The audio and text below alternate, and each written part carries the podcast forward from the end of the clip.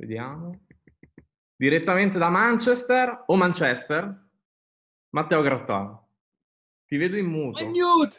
Ero No, perfetto, è cominciato da Dio e che comincia mu- mute, Zu, qua ci frega sempre. Sono contentissimo di avere te come primo ospite perché la nostra storia inizia da designer, inizia insieme. Era lontano 2015-2014, ci troviamo a Bolzano a studiare insieme e poi cosa è successo? Niente, è successo che mi sono appassionato, come sai, stato un, un- è un amore profondo per questo, per questo mondo che ho scoperto in realtà piano piano, perché all'inizio abbiamo lavorato, come sai, tanto sulla UI, eh, che rimane una, una gran parte del mio amore, però il, il design in sé mi ha aperto altri mondi, tutto quello che riguarda la ricerca, tutto quello che riguarda i servizi, tutto quello che riguarda l'attenzione agli utenti, eccetera, eccetera. E, e niente, ogni giorno c'ho qualcosa di nuovo da imparare, quindi Però- non, non si dorme la notte perché invece di contare le pecore Faccio un passo indietro ancora. Era il 2015, te eri appena diventato papà per la seconda volta. No, per la prima. Per per la prima volta? Eh, allora, aspetta, no, era il 2014, ero, aveva un anno e qualcosa la mia prima. Sì? E quando è nata la seconda, in realtà era finito il corso che abbiamo fatto insieme eh, e quando aveva un mese ci siamo spostati Esatto. in Inghilterra. Esatto, cioè pazzi. Pazzi No, scatenati. pazzi scatenati, ma Guarda, ce lo, ce lo dicono tutti, se noi guardiamo indietro diciamo che pazzi che siamo stati, eh, però è stato il momento giusto per farlo. eh, l'abbiamo fatto in realtà anche in buona parte per loro, per le bimbe, perché così avessero una seconda lingua. Se tu ti ricordi il mio inglese non era proprio perfetto. com'è adesso? Eh, È migliorato? ehm, adesso ancora non è perfetto, però Ok. è decisamente migliorato. E l'abbiamo fatto per loro, così sono bilanguage. E in più, vabbè, abbiamo la fortuna che in quel momento mia moglie aveva la eh, maternity leave, non mi viene in italiano, Maternità. eh, la maternità, e, e quindi avevamo comunque un'ancora di sicurezza, ma in realtà ci siamo stati dicendo andiamo e non torniamo, nel senso cerchiamo il lavoro lì e basta. Eh, è stato un po' strano. Ma perché l'Inghilterra? Non, non- non ricordo il... L'Inghilterra perché comunque l'inglese era una delle poche lingue di- su Ok. cui qualche cosa conoscevamo, Ok. eh, entrambi, sia io che mia moglie, comunque almeno un'infarinatura di inglese ce l'avevamo, e poi perché comunque se, sicuramente, non volevamo spostarci al di fuori dell'Europa all'epoca, e ancora adesso, per vari problemi organizzativi, familiari, E eccetera. non c'era ancora Trump, tra l'altro, al tempo. Non c'era Trump, non c'era un sacco ha di cose. ma- un po' di... eh, ma il problema è che, per esempio, mia madre non vola, i genitori di mia moglie non volano, Ok. quindi andare troppo lontano diventava complicato. E quindi dovevamo stare in Europa. E alla fine, se devi scegliere una lingua per i tuoi figli e fai un ragionamento su, su queste cose qui, tu dici: ma Certo. meglio l'inglese o meglio il tedesco? Forse in, in parte a me sarebbe meglio il tedesco, però eh, dal punto di vista di che cosa possono fare nel loro futuro, sicuramente l'inglese aiuta di più. E te sei partito senza avere un uh, contatto, cioè siete partiti a Siamo caso. partiti a scatola vuota. Ok. Eh, ovviamente, siccome l'abbiamo deciso un po' in anticipo, io ho cominciato a lavorare molto su LinkedIn, a cercare contatti, a parlare con persone, a parlare con altri italiani che si sono trasferiti all'estero. All'inizio avevo trovato qualcuno a Londra, poi sono stato fortunato, ho trovato un paio di italiani che fanno design qui a Manchester ehm, e quindi sono entrato in contatto con loro, che sono stati gentilissimi, eh, in particolare Elisa, eh, che, che è qui da veramente tanto tempo ormai, saranno Ok. 11 anni, 12 anni, qualcosa del genere. Ehm, mi ha dato veramente una gran mano a capire un po' come orientarmi, che tipo di mondo c'è, eccetera, eccetera. E poi in realtà ho scoperto che Manchester è una città super viva eh, e per i designer è una città dove veramente puoi trovare molto. Certo, Londra è un'altra cosa, però Londra è un'altra cosa rispetto alla maggior parte del mondo, tranne la Sic- Silicon Valley e San Francisco. Però Manchester è molto molto attiva, BBC si è spostata qui con quasi tutta la parte principale di design eh, da ormai 15 anni circa, 12 anni, ha creato ovviamente un sacco di indotto, un sacco di persone che poi sono uscite da lì hanno creato aziende. Ehm, e molto- molta parte del mondo della tecnologia inglese comunque è anche a Manchester almeno, se non è solo a Manchester. O- Quindi, comunque c'è, c'è un buon ricambio, cioè non, non è c'è come... un sacco di fermento. Ok, Eh, c'è un sacco di fermento e quando sono arrivato qui ti dico, io sono... la prima cosa che ho fatto ho detto, eh, provo a partecipare a qualche meetup perché eh, è un modo per conoscere le persone. Qui meetup funziona molto meglio che in Italia, almeno quando io ero in Italia, non so come sia adesso. E, e ti dico, io adesso sono nell'organizzazione di uno dei, insomma, siamo quattro, quattro ehm, meetup principali che parlano solo di design, ma pro- proprio di, UX fondamentalmente. Io sono il più piccolo di questi e sono 1300 persone nel gruppo. Quindi, insomma, se n'è di gente. Ah, tu trovi lavoro inizialmente dove? Allora, il primo lavoro è stata una roba stranissima, Okay. Perché per trovare lavoro all'inizio ovviamente mi sono riferito a dei recruiter perché non capivo niente, non sapevo neanche bene l'inglese, dovevo capire come vendermi, che cosa vendere, eccetera. E avevo la maggior parte dei recruiter mi dicevano, ah tu sei junior, tu non puoi chiudere- chiedere più di 20.000 pound al mese, eccetera, eccetera, eccetera. E altri mi dicevano, no, tu sei super senior, ti, ti vendiamo come super... E tu dico, ma, scusa, ma qual è? La- la- la- in realtà sono stato fortunato perché un'azienda eh, che in realtà io abito leggermente fuori Manchester, un'azienda che è anche questa fuori Manchester, leggermente fuori Manchester, che fa eh, software per, ehm, chiamiamoli avvocati, qui ci sono diversi livelli di avvocatura, eh, mi ha assunto come senior designer, senior UX designer, e Ok. quindi lì è, è nato tutto. In realtà il giorno in cui ho firmato il contratto sono stato chiamato da un'azienda che fa prodotti audio e musica, che ovviamente tu sai il mio background musicale. E quel giorno io mi sono mangiato le mani, Eh, cioè, eh, però mi hanno richiamato quattro mesi dopo e mi hanno detto, senti, noi, noi ti vogliamo. ok. E io ho detto, ok. Ok. Perché tu sei laureato in musicologia. Questa Io cosa mi ha sempre fatto urlare. Sono laureato in musicologia, quindi sono uno storico fondamentalmente, uno Ok. storico della musica, un teolo- teorico della musica. Poi vabbè, Quindi- prima avevo fatto anche il conservatorio. E avevi trovato quindi il luogo perfetto. Perfetto, ha, messo insieme tutto, ha messo insieme sviluppo, ha messo insieme, perché prima ho fatto anche, per non farmi mancare niente, ho fatto anche il, codi- il codice, eh, ha messo insieme la musica, ha messo insieme questa nuova passione che è veramente travolgente. Com'è l'ambiente di lavoro? Adesso, tu avevi lavorato in aziende italiane come designer? eh, nel Eh, in realtà ni.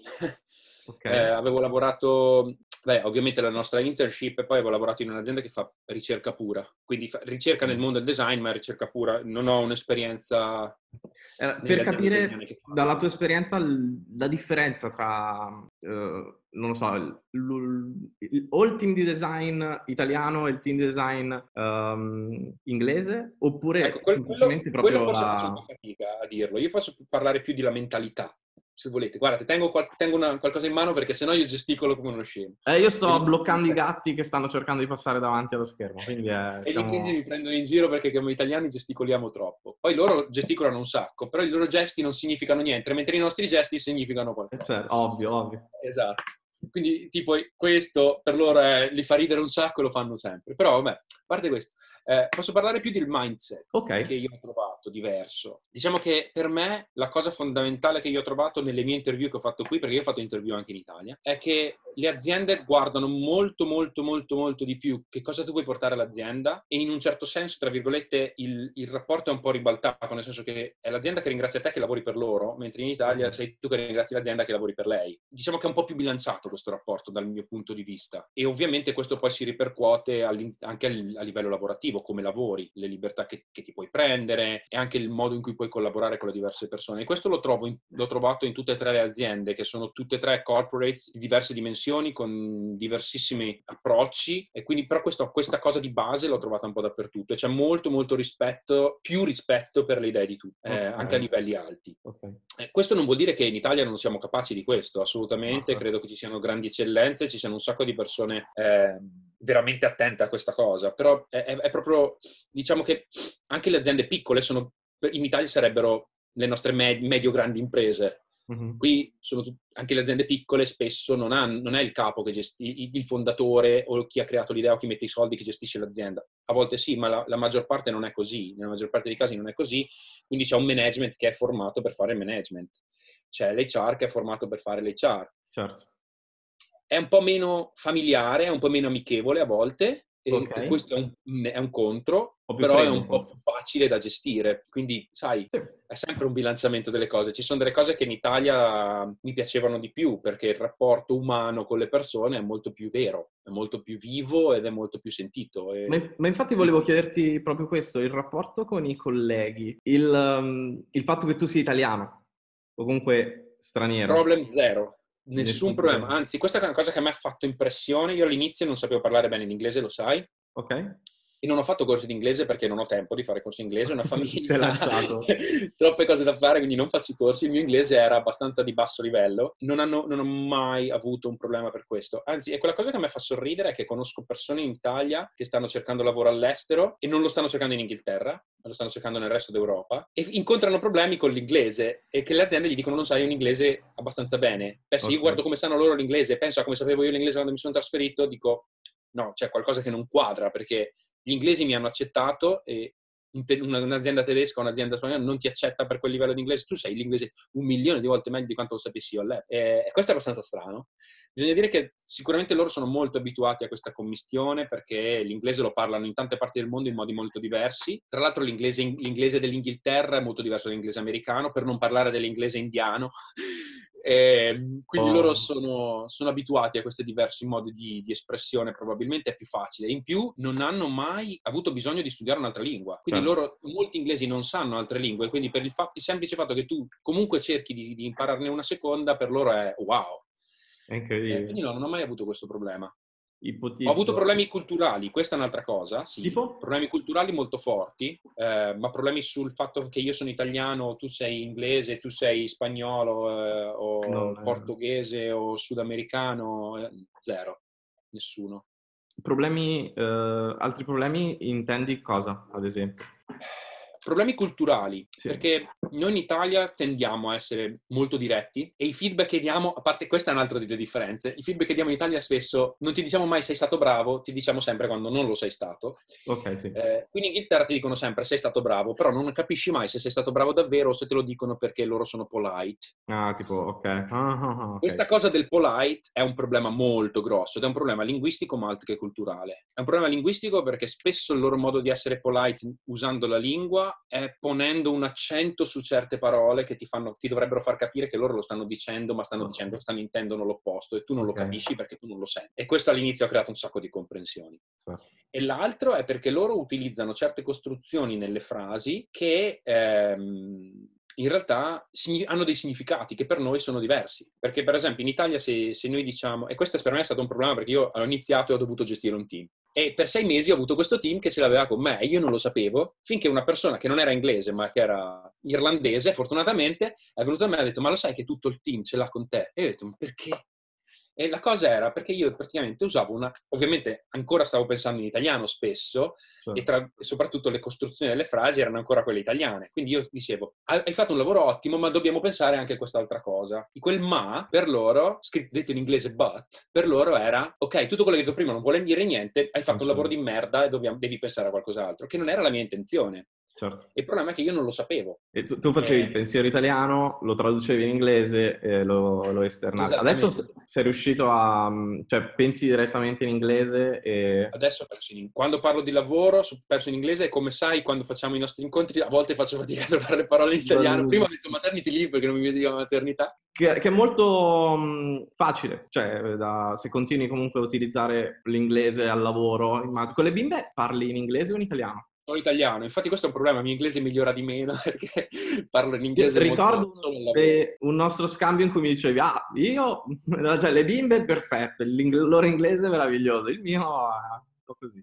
Diciamo che allora abbiamo grossi problemi adesso perché dobbiamo fare scuola a casa e devi fargli spelling. E tu li fai spelling e gli pronunci le cose non come si pronunciano. Papà, non si pronuncia così, non lo certo. capisco. Non è giusto. Oppure vai in giro al, al, supermercato, adesso no, ovviamente, ma all'epoca mi è capitato di andare al supermercato e dire qualcosa alla cassiera. Quando siamo uscite, la mia figlia mi fa: Papà, you're rude. Non no. si dice così. E io ho detto: No, come?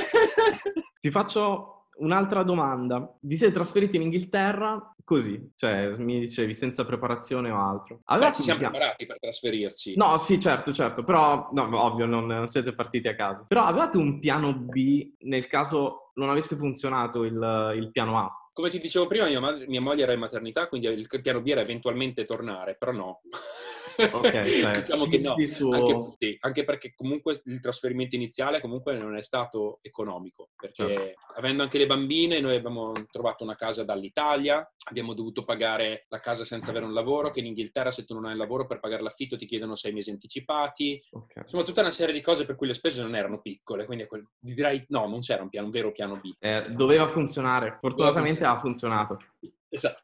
Siete ancora in quella casa che... o vi siete postati? No, abbiamo ancora la stessa casa. Siamo ancora nella stessa casa. Devo dire che una delle cose fondamentali che mi sono trovato spesso a dire ad altri italiani che mi hanno chiesto voglio trasferirmi in Inghilterra, ma anche designer, ma non mm-hmm. solo, un sacco di gente molto preparata che dice ah vengo in Inghilterra e vado a fare il cuoco così intanto imparo inglese. No, non fate questa cosa, mai, non okay. provateci neanche. Il motivo è semplicissimo, se tu vai a fare il cuoco vai a farti sfruttare e vai a fare il servo. E perché è, è come i cuochi in Italia, cioè, non il cuoco intendo il lavapiatti, non il cuoco, il cuoco è un'altra, ma se vai a fare il lavapiatti, il cameriere, ti trovi invischiato in questa... È vero, ti ti fa crescere, ti fa imparare un po' di più l'inglese, però in realtà svaluta completamente la tua preparazione. Noi, io vedo che tanti italiani sono super preparati rispetto alla media dell'inglese, cioè, a, cioè l'istruzione è in italiana, è fatta in maniera molto diversa da quella inglese. Quella inglese a un certo punto comincia e stringe il focus su un unico argomento. Quindi magari sono super bravi a fare visual design, però dopo non sanno pensare a come mettere insieme i pezzi, mentre noi italiani abbiamo una visione molto più olistica delle cose, siamo molto più capaci di, di fare collegamenti. Ovviamente sto parlando in media, eh? No, certo. Non dei casi specifici. Noi italiani abbiamo su certe cose, dal mio punto di vista, non solo noi italiani, la, la nostra formazione, diciamo così, ci dà una marcia diversa eh, su alcune cose. Non, non, pensiamo che non siamo capaci. La, io sono arrivato qui che, come quasi tutti gli italiani che arrivano qui, testa bassa, lavorare, abituati che non si può fare carriera, che tu entri in un'azienda e stai nella stessa posizione per anni e anni e anni, che una volta che c'è il posto fisso, meglio che me lo tengo, non rompo le scatole. Cioè, in Inghilterra non devi fare così. In Inghilterra la carriera, la progressione di carriera è molto più veloce, devi far vedere che vuoi fare le cose cose, non devi stare lì con le orecchie basse e chiuso nel tuo cantuccio. Certo. E, e, ta- e, lo vedi tanti immigrati, non solo italiani, questa, questa mentalità, come dire, un po' dis- dismissiva, un po', un po' di demissivi, di, di, come si dice in italiano? Non mi viene. Però posso dirti che... Sottomessa, ecco, sott- un po' sottomessa. Non, non bisogna pensarla in questo modo. Io quando sono stato in Canada o in America, cioè più che altro in Canada, dove ero ancora un designer, cioè un graphic designer, quindi ero proprio in competizione con un milione di canadesi che facevano i graphic designer e quindi partivo un po' uh, dietro. Però vedevo che comunque tutti gli altri che facevano il mio lavoro e uh, non erano canadesi, era come se dovessimo dimostrare sempre di più, cioè sempre quel qualcosa in più solo per il fatto che non fossimo, uh, solo per sembrare... Quello probabilmente è un problema amplificato dal problema visa. Esatto. In Inghilterra non c'è, per ora. Per adesso. Purtroppo sti pazzi hanno deciso di uscire dall'Europa, io sono veramente contrario a questa cosa, non perché sono in Inghilterra, ma perché mi sembra sciocco e mi sembra assolutamente irrazionale e controproducente. Però per ora non c'è il problema visa, quindi tu non devi dimostrare nulla come europeo per stare qui, ma neanche da chi deve invece avere la visa, tipo gli indiani, io ho visto questo problema, eh, ho visto questa cosa che tu devi dimostrare di essere meglio. Sicura- sicuramente, probabilmente in Canada e in America c'è un po' di più di questo perché deve avere la sponsorship per poi rimanere, quindi loro devono dimostrare che loro non possono trovare la tua expertise in qualcun altro. Eh, in qualcun altro canadese. Diciamo che no, qui non ho trovato questo problema. Ok, no, è molto meglio perché era come se tu partissi sempre uno scalino in più indietro, almeno eh, moralmente. Cioè che poi eh, con, eh, con, tutte le persone con cui ho lavorato non esisteva nulla di ciò, cioè tu eri eh, la persona chiamata per fare quel lavoro. Se poi tu certo. fossi italiano, canadese, indiano o americano non cambiava assolutamente nulla. Però dentro di te, o almeno io o quelli con cui ho parlato, ce l'avevo. Ce l'avevo che dovevo essere... È la, sensazione, la tua sensazione personale, psicologica in cui ti metti. Ti dico, non lo so, anche perché in realtà ho avuto la fortuna di non iniziare niente come junior. Ok. Quindi sicuramente devi dimostrare probabilmente un po' di meno, eh, perché è, è già una posizione dove in teoria loro danno per scontato che alcune cose sono acquisite. Probabilmente se devi iniziare con una posizione di più basso livello hai qualche problema in più da questo punto di vista, soprattutto poi anche io per esempio, vabbè, ovviamente soffro un sacco queste cose che io mi sento di non sapere mai abbastanza. Okay. E questo come italiani lo sentiamo tantissimo in media, con tutti gli italiani che conosco sono in questa condizione, soprattutto appena arrivano, poi dopo un po' passa, però quando arrivi siamo tutti in questa condizione. Era quello che cercavo di dire un po' prima, che quando ci sentiamo sottomessi. E, però non lo so, io non, non, l'ho vissuta così tanto da questo punto di vista come dover dimostrare che sono almeno bravo altrettanto quanto voi. E non l'ho, è una cosa che non ho vissuto, no ho vissuto più, devo dimostrare a me stesso di essere capace di okay. fare le cose. Quello Però sì. quello lì è un, la voglia di crescere, immagino, cioè non, il, il, non accontentarsi del posto fisso. Esattamente. Invece, magari tu, essendo lì con, uh, con tua moglie, con le bimbe, non l'hai vissuto, però hai mai avuto quei momenti bui in cui a un certo punto hai detto che cavolo me l'ha fatto fare di partire, di... Eh, no, ce li abbiamo, eh, li abbiamo più volte, li abbiamo avuti, ci sono sempre quei momenti un po' così e poi eh, non è tutto rosa e fiori qui come non è tutto, ro- tutto schifo in Italia. Cioè, il problema è che spesso ti, quando vivi in un posto ti concentri sugli aspetti negativi e quando vivi lontano da quel posto ti ricordi gli aspetti positivi. Ah, inizi a pensare all'Italia come il posto... Esatto. Diciamo che da certi punti di vista l'Italia ci manca molto, soprattutto a quel livello di contatto umano. Eh, I contatti più grossi e gli amici più grossi che abbiamo sono tutti expat, eh, non solo italiani, oppure persone che comunque sono state all'estero, gli inglesi che sono stati all'estero e poi sono tornati in Inghilterra. Okay però comunque c'è un modo, di, un, un modo, di, essere in contatto che è diverso dal, da quello a cui siamo abituati in Italia e che, e che molto ci, ci, manca. Ovviamente manca la famiglia perché chiaramente noi italiani siamo molto anche attaccati a questa cosa. In, in, mio papà per fortuna viaggia e quindi adesso non, ovviamente no, ma è venuto abbastanza spesso, ma tutti gli altri non sono venuti. I miei fratelli lavorano, il fratello di mia moglie lavora, quindi è difficile riuscire a vedersi. Poi tra l'altro le ferie sono in, momenti diversi, eccetera, eccetera, quindi è veramente difficile organizzarsi. E, e anche anche se sembra niente, quell'ora di differenza che c'è tra l'Italia e l'Inghilterra caos, è ingestibile. Eh, perché loro finiscono di mangiare, lo, loro devono mangiare, noi stiamo ancora lavorando, loro finiscono di mangiare, noi dobbiamo cominciare a mangiare, cioè non riusciamo mai a sentirci, a far vedere i cuginetti e così via, anche con le bimbe. Quello un po' è faticoso, devo dire. Allora, io questa cosa ce l'ho avuta per due motivi in Canada, perché a Vancouver c'erano 9 ore e a un certo punto 10 ore, perché c'era stato il cambio con l'ora legale. E io ti dico, ho sentito questa differenza per due motivazioni. La prima ovviamente perché quando era uh, sera da, dai tuoi, tu facevi miei, o dai miei amici, io mi svegliavo. E poi quindi magari io finivo di lavorare, perché lavoravo in un ristorante anche lì, e, e loro si svegliavano. Quindi magari eh, mi, mi iniziavano a scrivere, eccetera, eccetera. La seconda per le partite della Serie A, perché la partita della, delle 15 erano alle, tipo, alle 3 del mattino, una cosa del genere. Eh, noi abbiamo un problema con le partite. Io, io non guardo il calcio, guardo guardo un po' di più il basket, adesso no. Una volta guardavo il basket e il football americano, per noi gli orari sono assurdi, mentre per loro sono comodissimi, è, è all'opposto. No, no, quello lo capisco. Tra l'altro io vivevo con questo signore cinese di, di quasi 60 anni e ci siamo ritrovati una sera a guardare la Champions League perché era in, in chiaro e quindi si poteva vedere sulla televisione normale. E mi ricordo che scommettemmo eh, qualcosa tipo 10 dollari, 20 dollari sulle partite, che però c'erano già state. E quindi io sono arrivato e ho detto, ah oh, sì, secondo me pareggiano. No, no, secondo me vincono perché loro sono più forti. Vabbè, dai, 20 dollari. Ho gabbato. Posso dire di, di, di meritarmi l'inferno per aver Traditore. gabbato. Una cosa che mi fa molto ridere di, di, quando lavori con gli stranieri è come pronunciano il tuo nome. Non lo pronunciano. Io mi chiamo Matt e anche infatti... con Matt lo pronunciano in 5-6 modi diversi. Quando provano a pronunciare Matteo non ci provano. No. Tu sei uno di quei puristi no, che... Tu, ok, tu accetti l'ing... l'inglesizzazione del tuo nome. Sì, non sei come quelli che dicono no, io mi chiamo Giancarlo, mi devi chiamare Giancarlo. No. Anche perché io so che io non riesco a pronunciare perfettamente i loro nomi, quindi... Giustamente. Vero, Soprattutto i cognomi.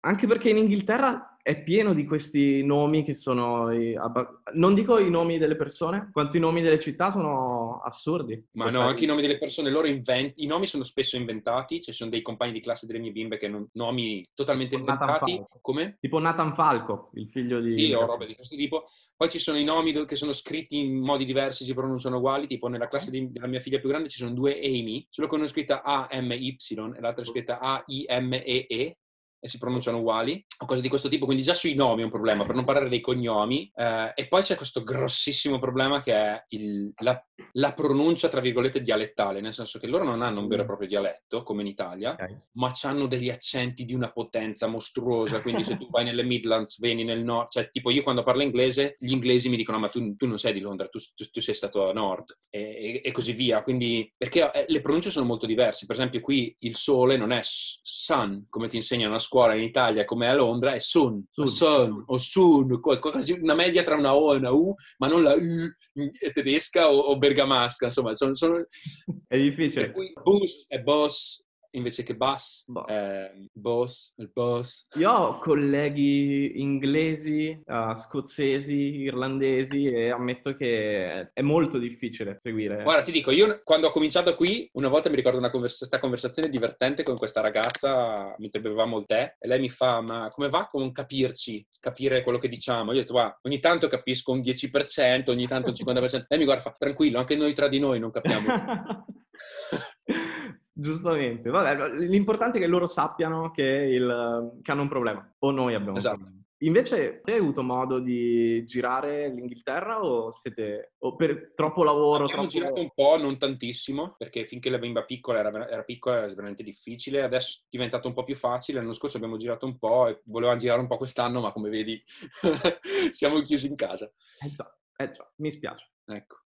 Matte, ti ringrazio per uh, avermi te, regalato parte del tempo della tua giornata. Grazie mille veramente per esserti lanciato in questa, spero, avventura che proseguirà con nuove puntate. Se non proseguirà, è stato strabello ascoltare la tua storia. Spero Gra- che grazie, possa aiutare un po' di persone. per avermi invitato e per avermi interrotto la giornata di meeting. Ok, sarò ben felice. e, per, e per avermi fatto ridere un sacco. Grande. Uh, spero che la tua storia possa uh, ispirare o comunque aiutare tutta una serie di persone che vogliono magari eh, partire per l'Inghilterra o cambiare, cambiare vita. Ricordatevi di non abbassare le vostre pretese, le cose le sappiamo, eh, non siamo né stupidi né nemmeno capaci degli altri. Questa è la cosa veramente fondamentale, va ripetuta a tutte le persone che, che ho conosciuto che sono arrivate in Inghilterra all'inizio e che non hanno mai fatto un'esperienza all'estero e soprattutto che hanno lavorato magari per tanti anni in Italia. È una cosa veramente su cui battere. Matte, grazie ancora. Grazie a te. Ciao. Ciao bello, ciao ciao.